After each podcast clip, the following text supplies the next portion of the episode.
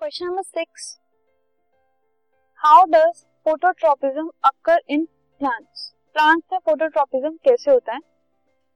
तो the growth movement in plants in response to light stimulus is known as phototropism जो growth movement होती है plants की light stimulus की वजह से, उसको फोटोट्रोपिज्म कहा जाता है। The shoots show positive phototropism जो शूट्स होती हैं वो पॉजिटिव फोटोट्रोपिज्म शो करती है और जो रूट्स होती हैं, वो नेगेटिव फोटोट्रोपिज्म शो करती हैं। मतलब जो शूट्स होती हैं, वो towards the source of light bend करती हैं, ठीक है?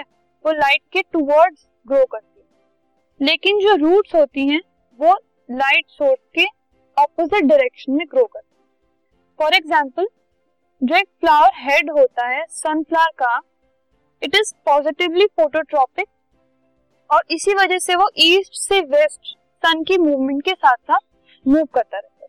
सो so, जो फ्लावर हेड है वो उसकी पॉजिटिव फोटोट्रॉपिज्म शो कर रहा है।